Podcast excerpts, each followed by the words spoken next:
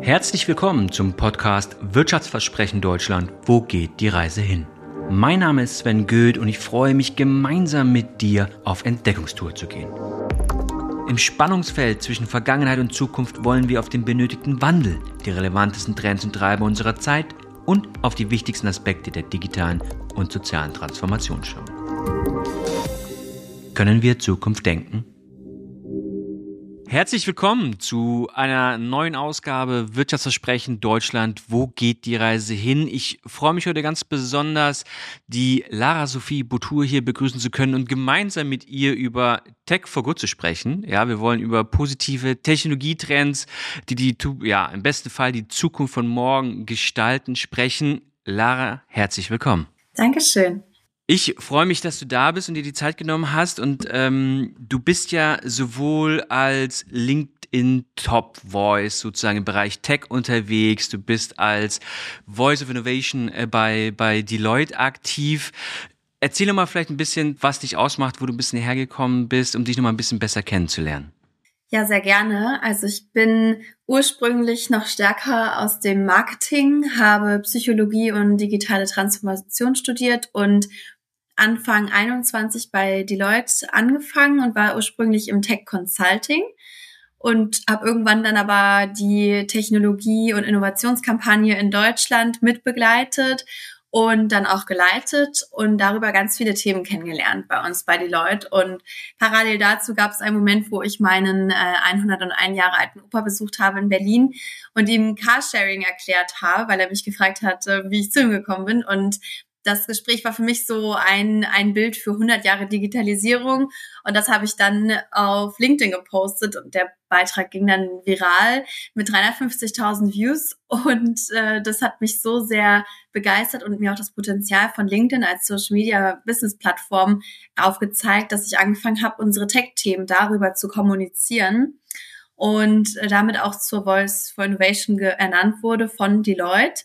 Und wir mal ausprobiert haben, das eine Zeit lang Vollzeit zu machen. Und irgendwann meinte dann das Horizont Magazin, dass ich die erste Vollzeit Corporate Influencerin bin, was ich gar nicht wusste zu dem Zeitpunkt. Und das bedeutet in meinem Sinne, dass ich Technologien einfach erkläre, sodass jeder versteht und dass ich die Gesellschaft und aber auch potenzielle Kunden und neue Talente für uns auch mitnehmen kann durch die Reise der neuen Technologie. Und wie du schon sagst, da ist mein Fokusthema Tech for Good. Und bei Tech for Good geht es darum, wie man durch Technologie die Welt ein Stück weit besser machen kann, sozialer, effizienter und nachhaltiger. Und das setzt natürlich auch voraus, dass man verantwortungsbewusst und ethische Grundlagen hat und damit gut umgeht. Absolut. Da wollen wir auch gleich in der Tiefe einsteigen, auch was deine Erfahrungen und auch vielleicht auch deine Perspektiven angeht. Davor machen wir immer dieses sehr charmantes Spiel Two Truth and One Lie, und ich bin schon ganz gespannt, welche drei Anekdoten du uns mitgebracht hast aus deinem Leben, wovon eine gelogen ist. Okay, und zwar die erste ist, ich habe früher viel Klavier gespielt und irgendwann auf der Hochzeit einer Freundin gespielt und gesungen. Okay. Zweite Geschichte, ich habe Einrad fahren gelernt und habe das so roundabout 16, 17 so intensiv gemacht, dass ich sogar den zweiten Platz in Norddeutschland gewonnen habe.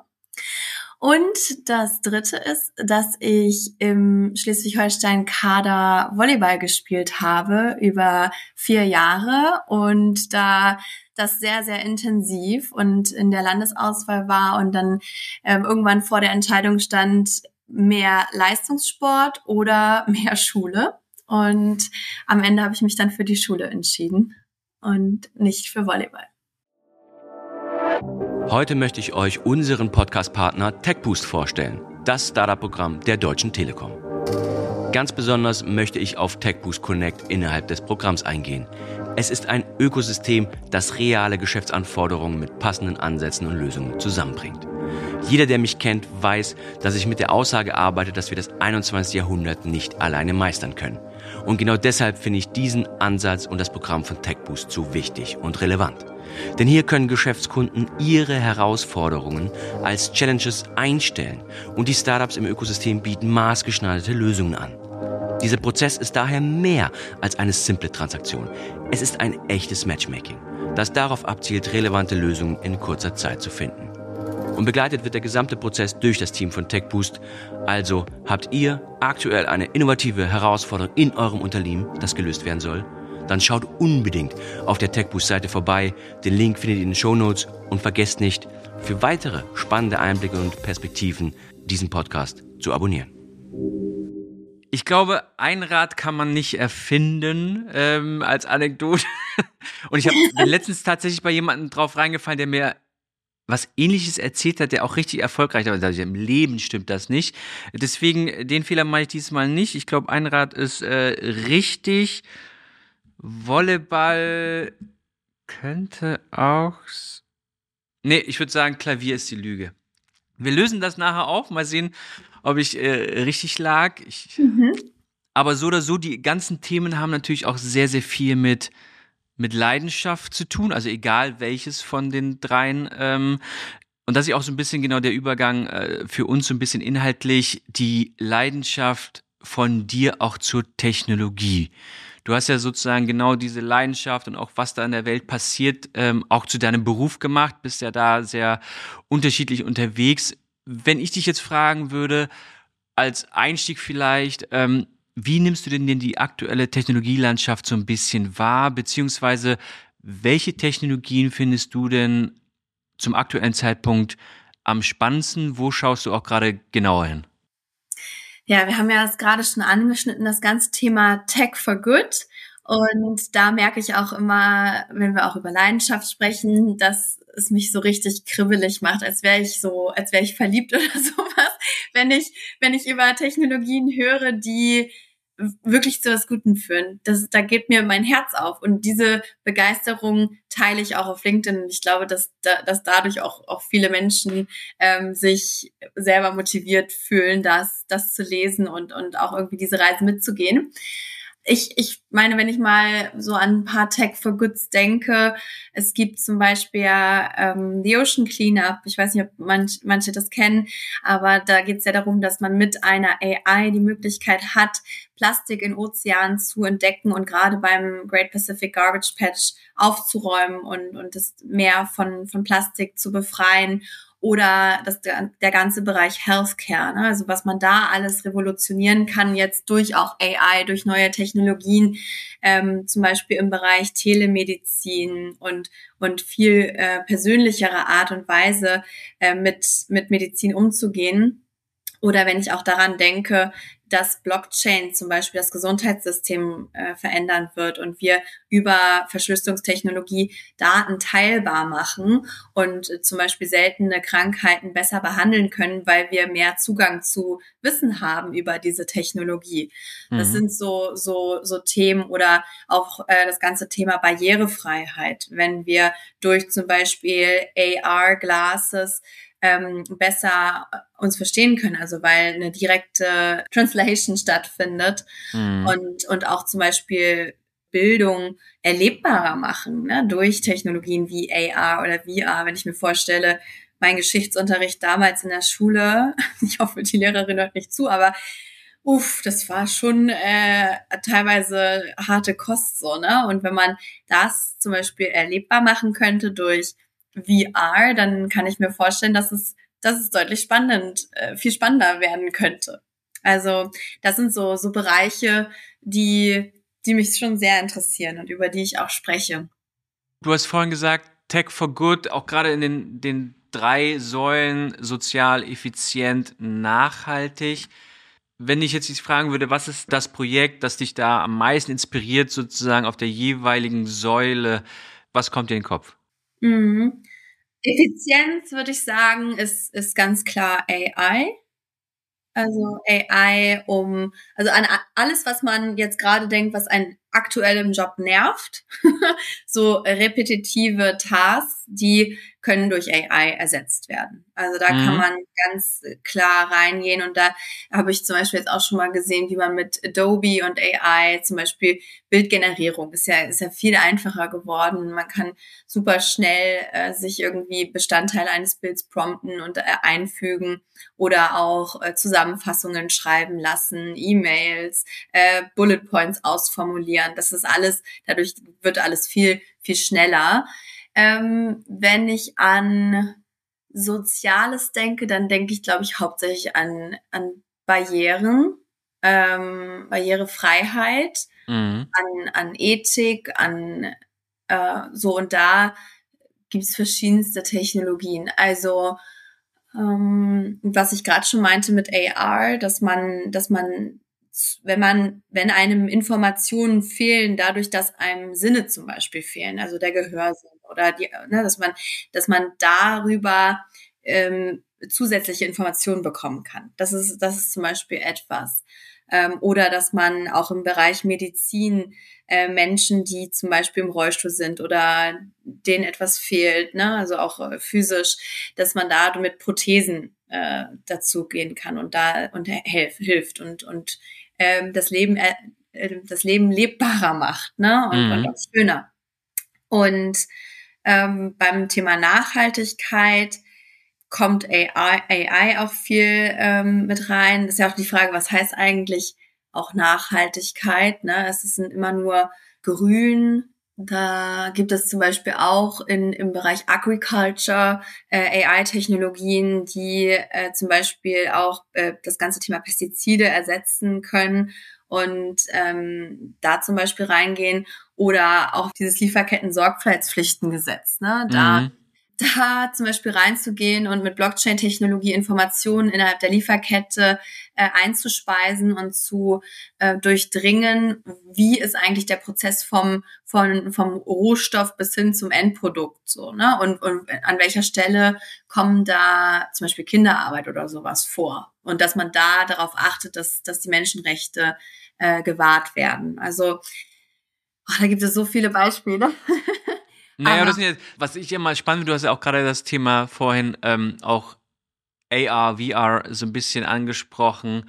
Ich finde es immer sehr schwierig, weil momentan ja ich auch immer sehr viel gefragt habe, naja, wann kommt das denn? Ja, eigentlich ist es ja schon da. Es gibt ja auch schon ganz viele Use Cases, die in dem Bereich umgesetzt werden. Aber wenn wir jetzt auch an so Metaverse-Themen denken oder andere Elemente, wann werden wir uns sehr stark damit auseinandersetzen? Ist das so ein Thema, was in den nächsten 2 bis 5 Jahren passiert, auch über so eine Apple Vision Pro-Thematik, die Quest, die neu rausgekommen ist und so weiter und so fort. Also wo wir sehen, es dreht sich immer schneller in diesem Bereich. Wir sehen, virtuelle Welten nehmen zu. Ist das eher so für dich eine kurzfristige Entwicklung, wo wir in den nächsten, sag ich mal, 3 bis 5 Jahren schon sehr, sehr viele Dinge, die wir heute, sag ich es mal, noch irgendwie auf Displays oder anderen Themen machen, vielleicht noch immersiver in noch mehr virtuellen Welten verbringen werden? Also es ist natürlich eine Sache, die sich noch weiterentwickeln muss. Also das ist nicht, manche sagen ja irgendwie oder haben vor einem halben Jahr gesagt, Metaverse ist jetzt wieder durch, das Trendthema. Das glaube ich nicht.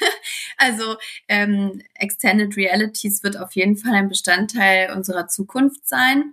Ich glaube aber, wie du auch sagst, dass so manche Tech-Gadgets einfach noch weiterentwickelt werden müssen. Also diese großen Glasses, ich meine, das ist irgendwie nicht handlich, das würde ich mir jetzt im Alltag nicht aufsetzen. Sobald das irgendwie besser zu tragen auch wird, komfortabler, kann ich mir auch vorstellen, dass es einen Sprung geben wird. Ich bin sehr gespannt auf die Apple Vision Pro und da kann ich mir auch vorstellen, ich meine, wir wissen alle, wie gut die UX ist von Apple und wie komfortabel das schon ist, wenn da jetzt in die Richtung das weiterentwickelt wird, wird das schon sehr, sehr gut. Dann kann ich mir auch das ganze Thema, ich weiß nicht, ob du das mitbekommen hast, mit dem AI-Pin zum Beispiel. Ja, das ist ja auch so. Aber kannst du dir das wirklich vorstellen, dass man sozusagen auf der Handfläche dann irgendwie eine Art iPhone abgebildet bekommt als Projektionsfläche? Wie nimmst du das wahr? Ich habe nur auch den Artikel noch gelesen bei T3N, die so ein bisschen diese Veröffentlichung ein bisschen auseinandergenommen haben. Wie siehst du das, die Entwicklung da? Ich glaube nicht, dass das schon die Lösung ist, wie sie am Ende, also ich würde mir das jetzt gerade noch nicht kaufen, so, ne? Weil, also es gibt so viele Bereiche, die da in meinen Augen noch fehlen. Zum Beispiel, ich mache ein Foto, ne? Teppe ich da zweimal drauf. Aber wo sehe ich das Foto jetzt? Dann muss ich dafür an den Rechner gehen. Oder wie zeige ich dir das Foto? Oder ich scroll durch Instagram. Wie denn? Also auf meiner Hand. Wie viel sehe ich denn da von dem Bild wirklich? Ne? Oder also so Social Media habe ich jetzt ehrlich gesagt darüber noch nicht so ganz verstanden. Aber ich verstehe den Aspekt, der heißt, ich möchte meine Hände frei haben. Ich habe ein highly personalized Gerät, was auf alles reagiert. Und da fand ich zum Beispiel charmant so, ne? Schreibe eine Nachricht an Sven, dass ich heute Abend ein bisschen später komme. So. Und dann sagt er irgendwie so, hi Sven, ich komme heute Abend ein bisschen später. Und dann, mach's noch ein bisschen charmanter. Hey Sven, ich komme heute ein bisschen später, ich freue mich auf dich. So, ne? Und dass dann die AI integriert ist in solchen Prozessen, das ist, glaube ich, schon die Zukunft. Und jetzt auch nochmal wieder zurück zu Extended Realities. Ich glaube, dass das Erste ist mal, dass diese ganzen Gadgets besser funktionieren müssen. Und ich glaube, dass wir größtenteils AR-Lösungen haben werden in Zukunft. Also dieses ganze Thema VR ist für mich mehr ein Gaming-Aspekt, weil das ist halt für den Alltag so gar nicht unbedingt handhabbar. Ne? Also ich meine, so ganz abdriften von der Realität im Alltag selber, glaube ich nicht, dass da so viele Use Cases sich durchsetzen werden.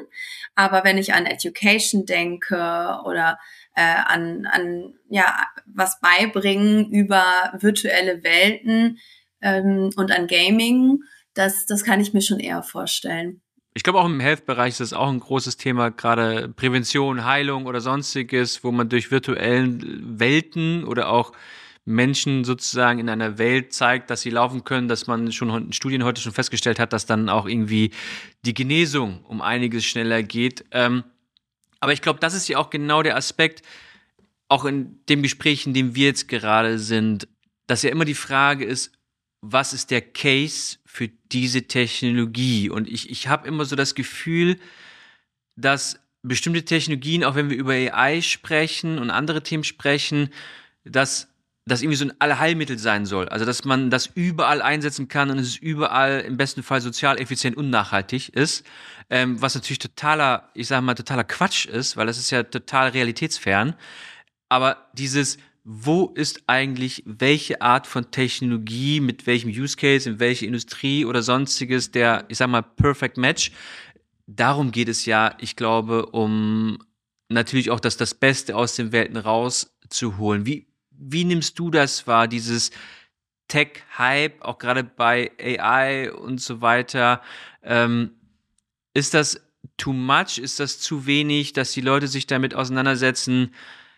In welchen Cases ist es denn jetzt wirklich sinnstiftend und wo können wir auch irgendwie die Monetarisierung auch sozusagen im Return on Invest irgendwann auch mal abbilden?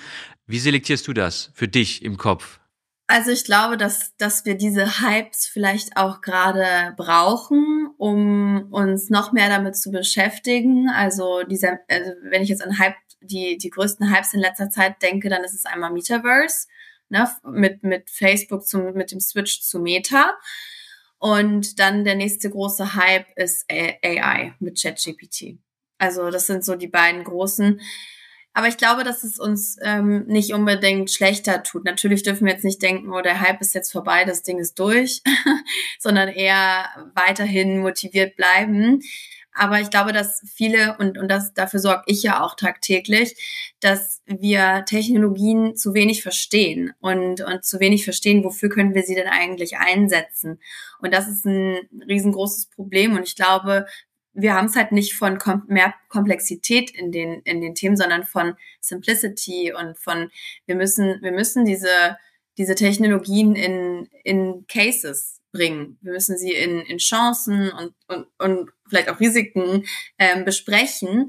Und wenn man das eben so wie in so einem Tool wie ChatGPT hat, dann kann auch jeder mal diese Technologie ausprobieren. Und am Ende müssen wir alle mehr Tech-Skills aufbauen, weil diese Technologien, die werden mit unserer Arbeit verschmelzen.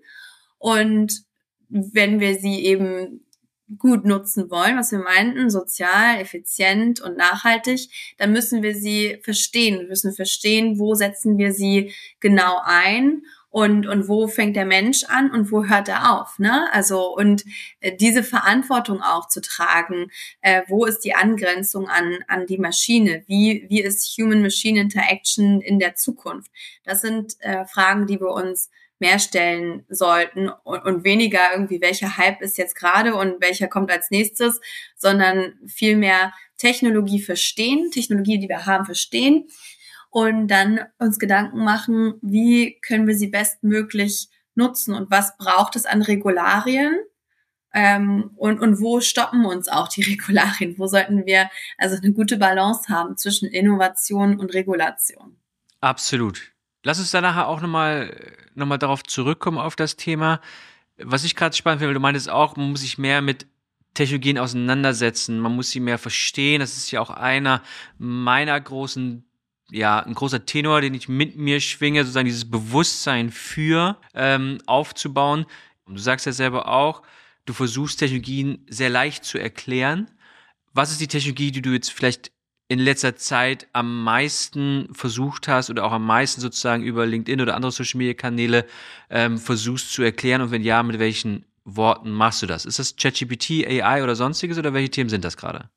Also im Moment würde ich schon sagen, dass es AI ist und ich probiere das auch immer anhand von Videos oder Bildern auch zu zeigen. Na, also es gab jetzt gerade mit dem EU-AI-Act neue Entscheidungen. Wann war das jetzt? Es war, glaube ich, am 9. Dezember. Und da gab es zum Beispiel auch den Bereich Bildmaterial, ne? Und ich sehe schon eine sehr große Gefahr darin, dass Voice, Bild, Video, Content gedeepfaked wird. Also wenn das in die falschen Hände kommt, dann haben wir ein Problem. Deswegen finde ich es besonders gut, wie die Entwicklung gerade ist bei dem EU-AI-Act, dass die Entwickler ganz klar kennzeichnen müssen, dass es AI-Content ist. Ob das jetzt ein Watermark sein wird in Zukunft oder was auch immer das genau ist. Und so, das ist jetzt ein sehr trockenes Thema, ne? Da könnte man jetzt auch sagen, okay, was Politik und AI-Act, was ist das jetzt? So, und da habe ich ein Video gefunden, Asking AI to Imagine a Party at Hogwarts. So, und da werden die Harry Potter oder Charaktere werden alle also ziemlich hart dargestellt auf einer Party. Und das ist sehr, sehr lustig, aber auch erschreckend. Also Voldemort ist zum Beispiel DJ und also auch ein bisschen verstörend. Aber es ist halt sehr, sehr erstmal aufmerksamkeitsstark. Und, ich würde jetzt mal sagen, charmant in einen verrückten Kontext gebracht, ne? Und das ist jetzt da vielleicht noch so grenzwertig lustig, aber man kann sich, glaube ich, sehr, sehr gut darüber vorstellen, wo die Reise hingeht, weil ich weiß jetzt nicht, ob irgendeiner der Politiker oder aus dem Business, aus der Wirtschaft oder so dargestellt werden oder wir beide, ne? Wollen wir jetzt irgendwie besoffen auf einer Party dargestellt werden? Ich glaube nicht. Und da merkt man dann auch ansatzweise mal, was das für ein Risiko mit sich bringt und dass es total wichtig ist, das irgendwie zu regulieren. Und das ist zum Beispiel mal irgendwie so ein Beispiel, um es gut oder um es mal darzustellen, wie es aussehen könnte. Wie siehst du das Thema Chance-Risiko? Also gerade bei AI sehen wir ja gerade das Thema Chancen extrem groß dargestellt, auch was damit möglich ist. Und ich glaube auch, dass das Potenzial, also pures Potenzial darstellt, künstliche Intelligenz. Die Frage ist, wo wird es eingesetzt? Auf der anderen Seite es natürlich auch ein extrem großes Risiko hat, wenn es eben nicht reguliert ist, wenn es keine Rahmenbedingungen ein Stück weit gibt, wie wir das machen. Und ich glaube auch, dass das teilweise ein Stückchen radikaler umgegangen werden muss. Wir Deutschen sind ja eher oftmals auf der Seite, okay, wir gucken uns jetzt mal das Risiko an, bevor wir uns das Potenzial angucken. Das ist ja, wenn ich jetzt nach Asien rüber gucke, nach Amerika rüber gucke oder auch teilweise woanders, ist es ein Stück weit anders. Ich will nicht sagen, dass es da besser ist, wenn es dann darum geht, wie sie ganzheitlich damit umgehen. Ich meine, bei uns ist es so, du sagst selber auch, AI, eines der wichtigsten Themen. Es ist auf jeder Agenda einer Führungskraft, aber nur unter 10% investieren in künstliche Intelligenz, in eine Entwicklung, die auf künstliche Intelligenz basieren kann. Da sind wir bei weitem noch nicht angekommen, wenn man sozusagen daran denkt, sozusagen mit den eigenen Daten und künstlichen Systemen zu arbeiten. Mhm. Wobei, wir haben jetzt gerade so eine CEO-Studie herausgebracht und da sind über 50% der Meinung, dass wir mehr in AI investieren müssen. Also es ist schon sehr präsent. Und, ja, präsent also, ist es super, aber das eine ist ja auch zu sagen, ja, wir müssen das machen und das andere ist, wir machen es. Also tatsächlich. Das sind halt zwei sehr, sehr unterschiedliche Paar Schuhe, also die wir ja sowieso, wenn wir über Innovation sprechen, die ganze Zeit vorfinden. Wir müssen uns mehr mit Blockchain, wir müssten digitaler sein, in Bildung, in keine Ahnung, beim Bürgeramt oder. Aber das wir müssten und wir machen sind ja, ich sag mal, zwei unterschiedliche Paar Schuhe. Wahrscheinlich schon das erste Problem, was wir haben. Ja, das ist ja wirklich ein Stück weit so. Ich meine, du bist ja die ganze Zeit unterwegs und nicht beeinflusst, aber du begeisterst, du inspirierst, du versuchst die Leute im Bewusstsein dafür zu sensibilisieren. Aber wie nimmst du das sozusagen auf der anderen Seite wahr? Greifen die den Ball auf? Gehen sie die Themen für dich gefühlt wirklich an? Oder ist das dann doch eher, so sage ich mal, doch sehr stark in einer Verzögerungsschleife? Also Innovation ist ja auch meistens nicht komfortabel. So, und dann ist es aber gut, weil dann ändert sich auch was. Also, aber wir müssen, wenn wir zum Beispiel AI integrieren wollen im Unternehmen, müssen wir erstmal verstehen, an welche Stellen könnten wir das überhaupt einsetzen? Ne? Was sind denn überhaupt die Punkte, wo wir AI integrieren könnten? Das heißt, wir müssen erstmal unser Business analysieren. So, da sind halt verschiedene Schritte, die Zeit kosten. Und ich glaube, dass vielleicht noch zu wenig Menschen verstehen, dass, wenn wir uns damit aber einmal jetzt auseinandersetzen, dass es auch unglaublich viel Zeit einsparen kann in Zukunft. Und das müssen wir einmal verstehen. Wenn ich jetzt über Risiken grundsätzlich auch nachdenke zum Thema AI, sind natürlich die 3 oder sagen wir 4 größten. Einmal das Thema Privacy von Daten. Da brauchen wir anständige Governments, anständige Regulierungen, ethische Regulierungen auch. Dann Bias und Discrimination, also die AI, die muss, ja, sagen wir mal, menschlich sein, ne? Wobei das auch, ehrlich gesagt, ja ein bisschen ein Witz für sich ist, weil die Daten kommen ja von uns und die Bias hat sich ja die AI nicht selber ausgedacht, sondern das Problem sind ja wir Menschen, ne, die zum Teil biased sind. Und am Ende übernimmt ja die AI nur das, was wir sie schulen. Und das heißt, wir müssen uns auch dahingehend weiterentwickeln, immer wieder. Mhm. Und weniger biased sein. Und der AI aber hier und da, denke ich, auch Schranken geben.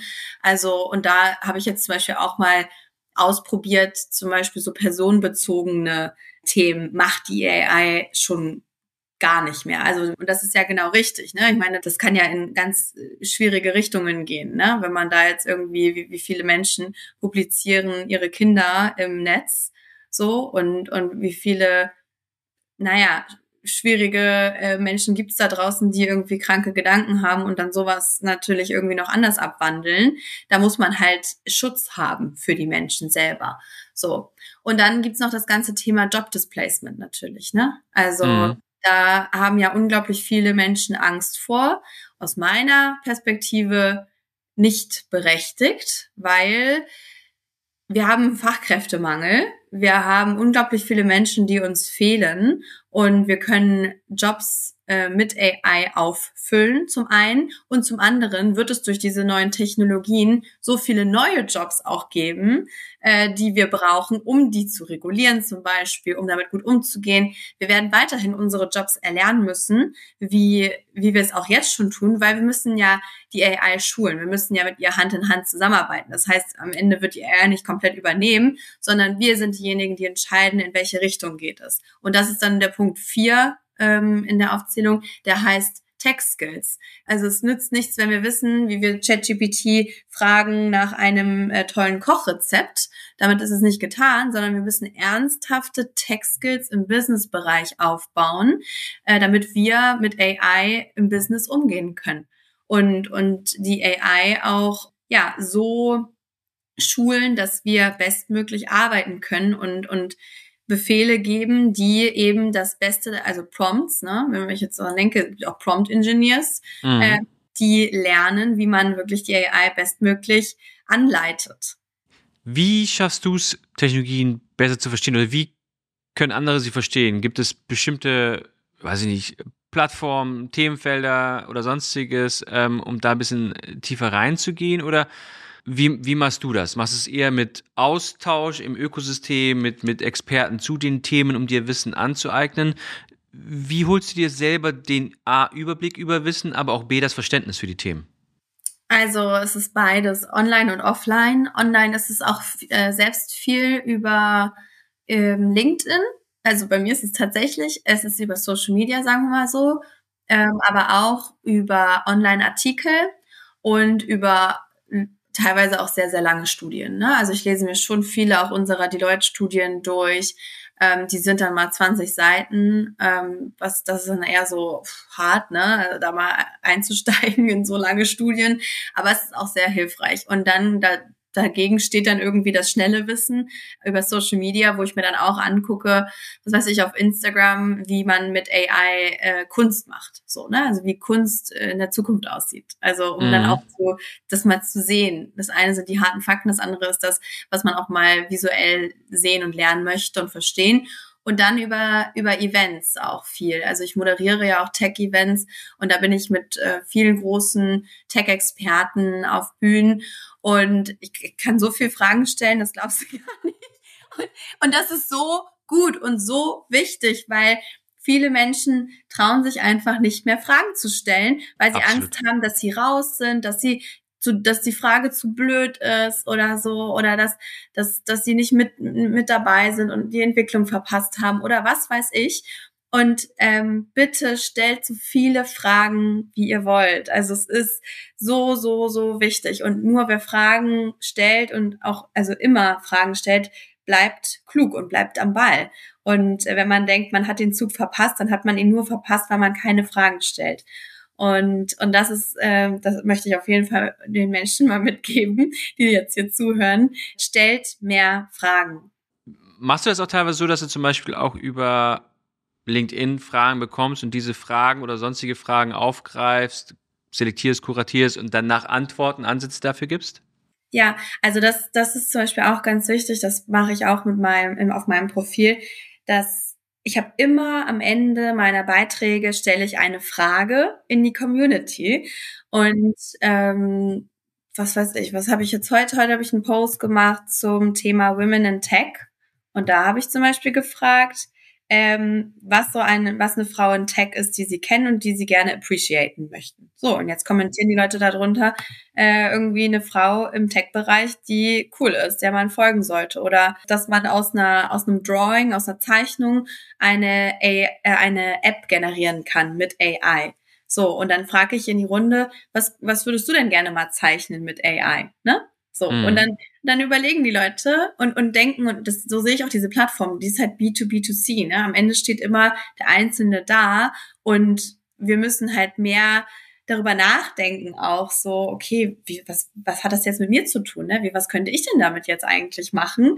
Und dann kommen in den Kommentaren auch viele Antworten und zum Teil aber werden da auch Ängste geäußert, ne? Und ich beantworte tatsächlich alles, was ich da schreibe, selber. Also ich mache das Community Management selbst, weil ich auch mitbekommen möchte, was sind denn Ängste, was sind denn Gedanken, die Menschen da draußen dazu haben. Und das interessiert mich ja also mit am meisten. Und das greife ich dann auch wiederum auf in neuen Beiträgen, um das zu beantworten, was da. Also ich kriege ja mit, wenn irgendwie immer wieder eine Sache hochkommt unter einem Beitrag, dass ich dann darauf auch eingehe. Technologie ist ja nicht unbedingt immer das, was Menschen feiern.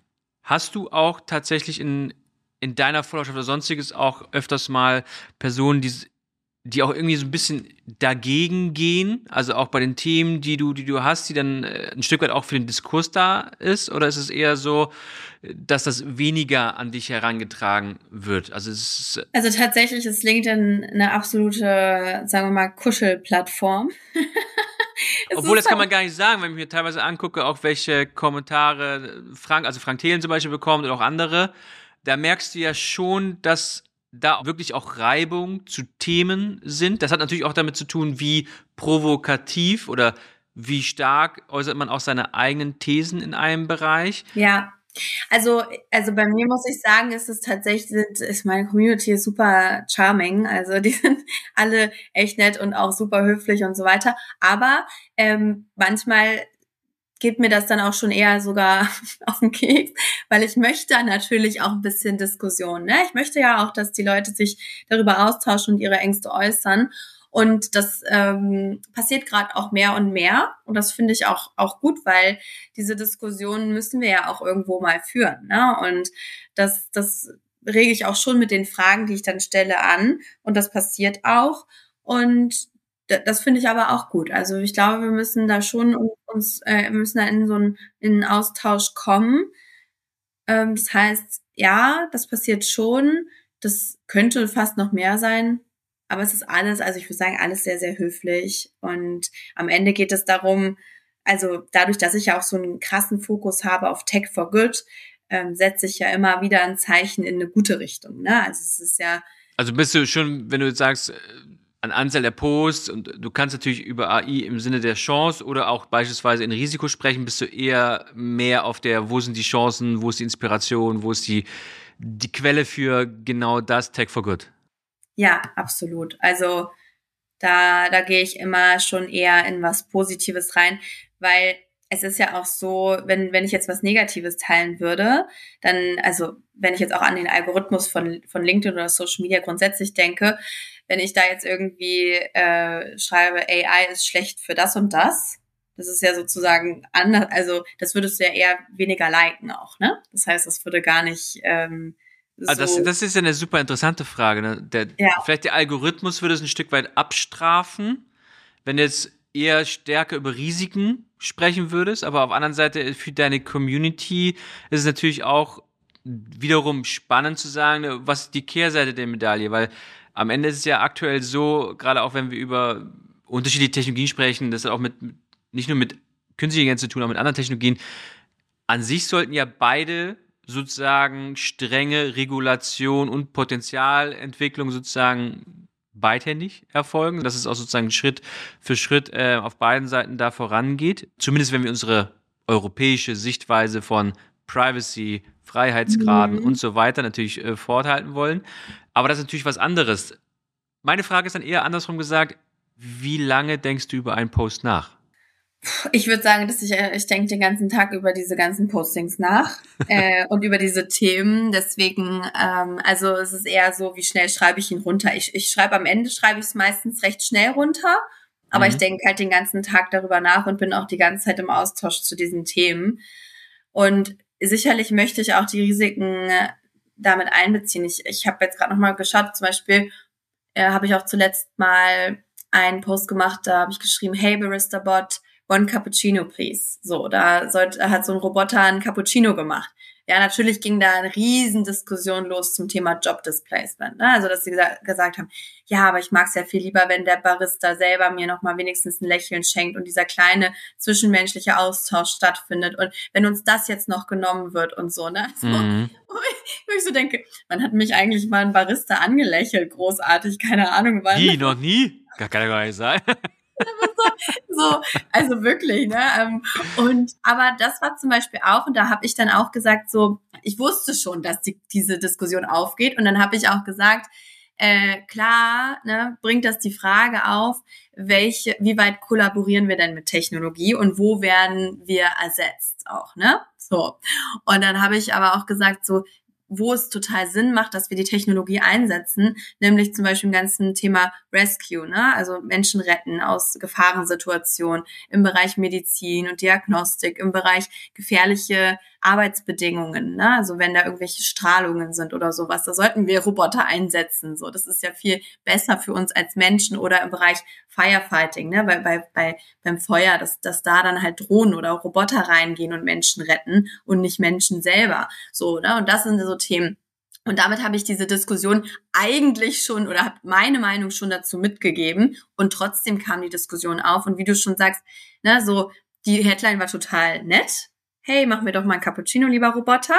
Und danach habe ich aber halt darüber diskutiert, aber trotzdem war die Headline nett, damit erstmal ein guter Einstieg ist. So. Mhm. Und ich habe auch schon vorweggenommen, dass es, ne, zum Thema Job Displacement, und dieser Beitrag, der hatte zum Beispiel, da habe ich irgendwann aufgehört, zurück zu kommentieren, weil ich konnte nicht hin, ich kam nicht mehr hinterher. Der hat irgendwie 1390 Kommentare, sehe ich jetzt gerade, und hat und 14.000 Likes und hat insgesamt 6,4 Millionen Menschen erreicht. So, das ist schon mega viel. Also auch einer meiner besten Postings. Also der beste hatte, glaube ich, 7,8 oder sowas.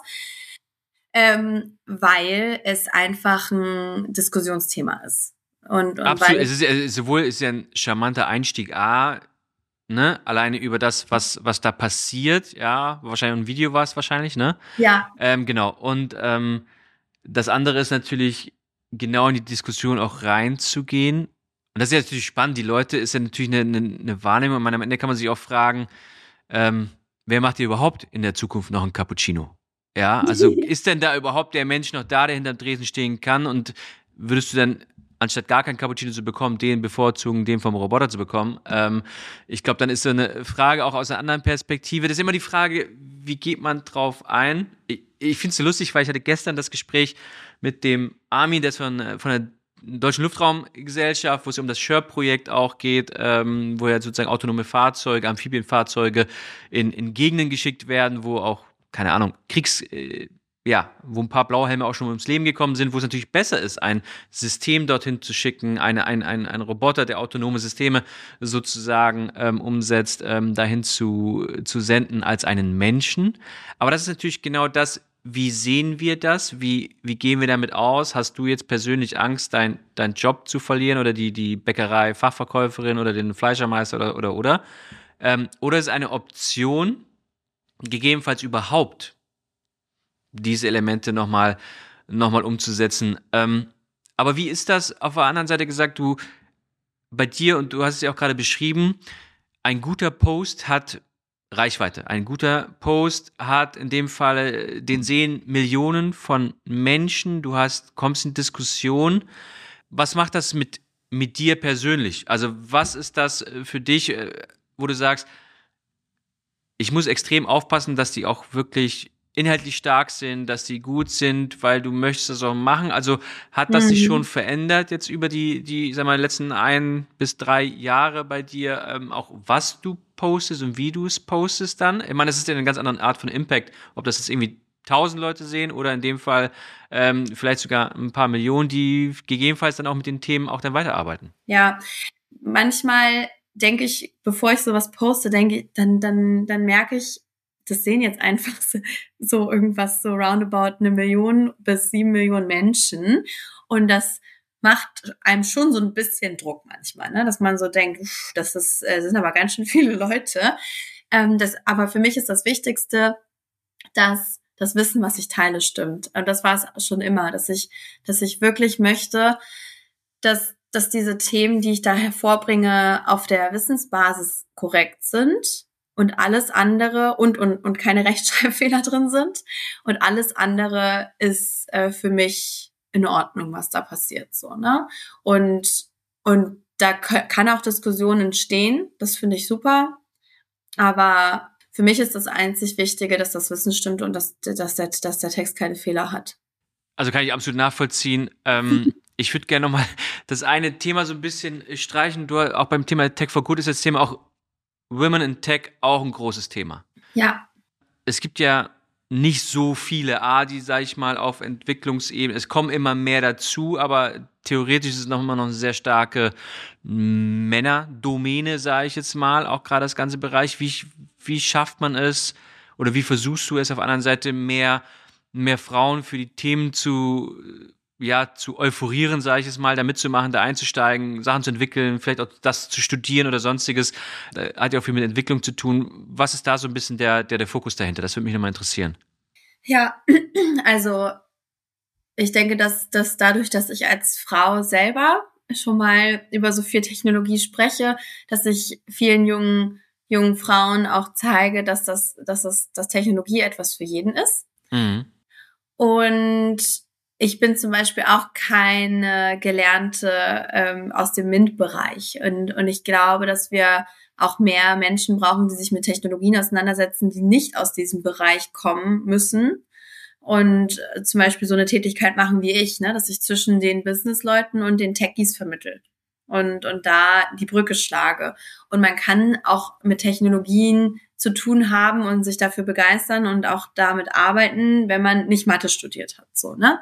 Das ist schon mal so das Erste. Und das Zweite ist, also ich habe letztens auch eine Studie der DPA gelesen. Und da gab es 4 Motivationsfelder für junge Frauen speziell, also junge Schülerinnen. Und das erste Thema ist Praxis. Try and Error. Und es ist so wichtig, dass wir mehr Technologien ausprobieren. Und da gibt es ja zum Beispiel auch so Coding-Tage, ne, den Girls Day, die Hacker School, die da genau reingeht, um auch mal Coding greifbarer, nahbarer zu machen. Und das motiviert tatsächlich 65% der jungen Mädchen. Dann Role Models. Es gibt viel zu wenig Frauen, die ein Vorbild sein können in dem Bereich. Und es fällt den meisten gar keine Frau dann unbedingt in dem Bereich ein. Mehr Männer. Und deswegen starte ich jetzt zum Beispiel auch so eine Role Model Series, wo ich einfach Frauen aus dem Business, die ich kennenlerne, anfange vorzustellen, um mehr Vorbilder für junge Frauen zu schaffen, denen sie auch folgen können und die sie inspirieren.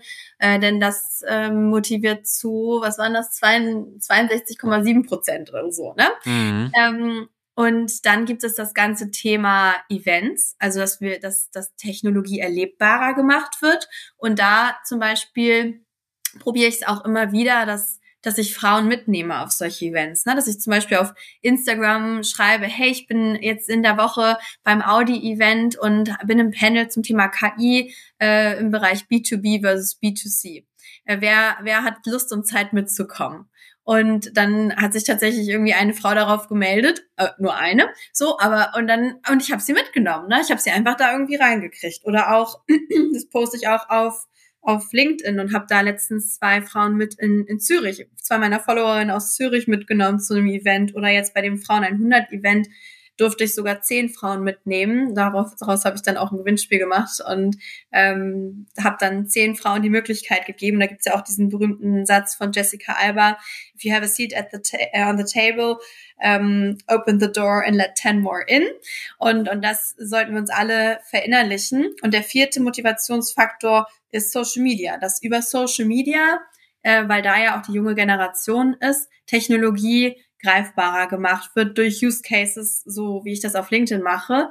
Und dass es dadurch auch viel, viel näher an der jungen Generation dran ist, sowohl den Männern als auch den Frauen.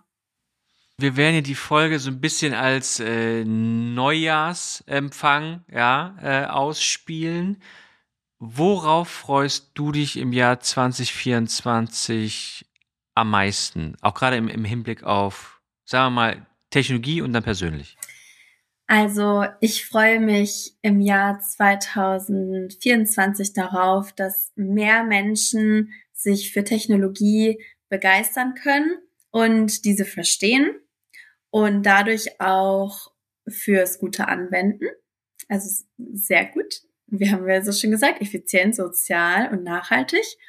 Und dass ich es schaffe, dass mehr Frauen auch mit zu diesen Events, wo ich bin, kommen, dass ich immer mehr Frauen auf diesen Tech-Events sehe und auch als Speakerin, die zu den Themen sich äußern und sprechen.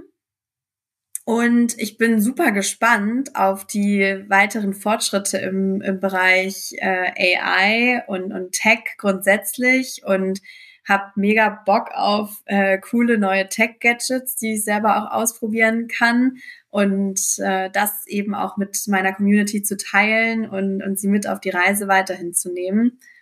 Und persönlich freue ich mich darauf, dass ich mein erstes Buch schreibe über Corporate Influencing. Mein zweites Buch wird wahrscheinlich über AI. Muss mal gucken. Aber das ist noch ein bisschen was hin. Ich glaube, das reicht erstmal, ne? Absolut. Das sind schon ein paar richtig, richtig gute Wünsche. Was ist das bei dir, Sven? Ich bin tatsächlich gespannt, wie der AI-Act, bleiben wir kurz beim Thema AI, wie die Regulierung für Europa sozusagen tatsächlich aus den sozusagen, so könnte es aussehen und das wäre wünschenswert, wie das tatsächlich auch ein Stück weit manifestiert wird. Da bin ich total gespannt drauf, weil ich glaube, es ist total wichtig. Ich habe mich tatsächlich die letzten 6 Monate eher mal mit diesen ganzen Risiken auseinandergesetzt. Ja. Und ich sehe dieses pure Potenzial, was alles möglich ist, aber ich glaube auch, dass es eine sehr, sehr starke zweite Seite braucht, damit wir in Europa, vor allem auch in Deutschland, dieses Thema Freiheit, Privatsphäre nicht so ausufern lassen wie Scoring-Systeme und einzelne Konzerne, die es woanders treiben. Das ist so ein Thema, was mich umtreibt. Ich bin viel im Quantenbereich unterwegs, deswegen ich bin gespannt auch, was sich im Bereich Quantencomputing in den nächsten Jahren tun wird, weil ich glaube auch, da wird es 1, 2, 3 Entwicklungen geben. Ja, persönlich stehen bei mir natürlich auch viele Sachen an, ebenso ein Buch steht an, den Podcast geht es weiter voranzutreiben, was total Spaß macht, mit spannenden Leuten wie mit dir zu sprechen, um so ein bisschen zu gucken, was auch unsere Wirtschaft ausmacht und wer sie auch prägen kann. Ich glaube, du gehörst dazu. Weil du einen starken und auch einen interessanten Einfluss und eine gute Perspektive hast. Und darauf freue ich mich einfach. Ich freue mich auf gute Gespräche. Und zu guter Letzt freue ich mich, wenn ich tatsächlich jetzt bei deinen 3 Anekdoten ganz am Anfang richtig gelegen habe und sozusagen deine Lüge ja mit dem Klavierspielen richtig aufgedeckt habe. Warte, eine Frage noch, weil du bist jetzt hier der Bad Cop und ich bin der Good Cop, Thema Risiken und Tech for Good. Mich würde interessieren, wie viel % würdest du sagen, brauchen wir Regulation im Vergleich zu Innovation? Ist das für dich 50-50 oder ist das, da würde ich sagen 70-30. Ich bin ja selber der totale Chancentyp. Es geht auch immer um Inspiration. Ich habe einmal also dieses Jahr Innovation, ja genau, 70% Innovation, 30% Regulation und auch eine Regulation, die sich adaptiv an den Chancen orientiert und nicht umgekehrt. Ja. Das ist schwierig hinzubekommen, weil da reden wir halt über, ja, dass Dinge, die heute gesetzt sind, auch morgen nochmal adaptierbar gemacht werden, dass sich Dinge auch entwickeln können. Ich glaube, das ist ganz wichtig bei dem Thema AI.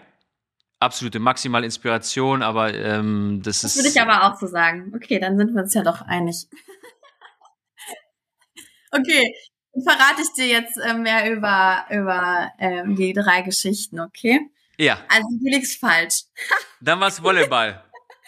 Sag nicht nochmal Einrad, sag nicht, das war es Einrad. Also tatsächlich, ich spiele oder ich habe lange Volleyball gespielt. Also ich war auch im Kader für Schleswig-Holstein. Und Proof. Oh, nee. Ach komm, oh, nee.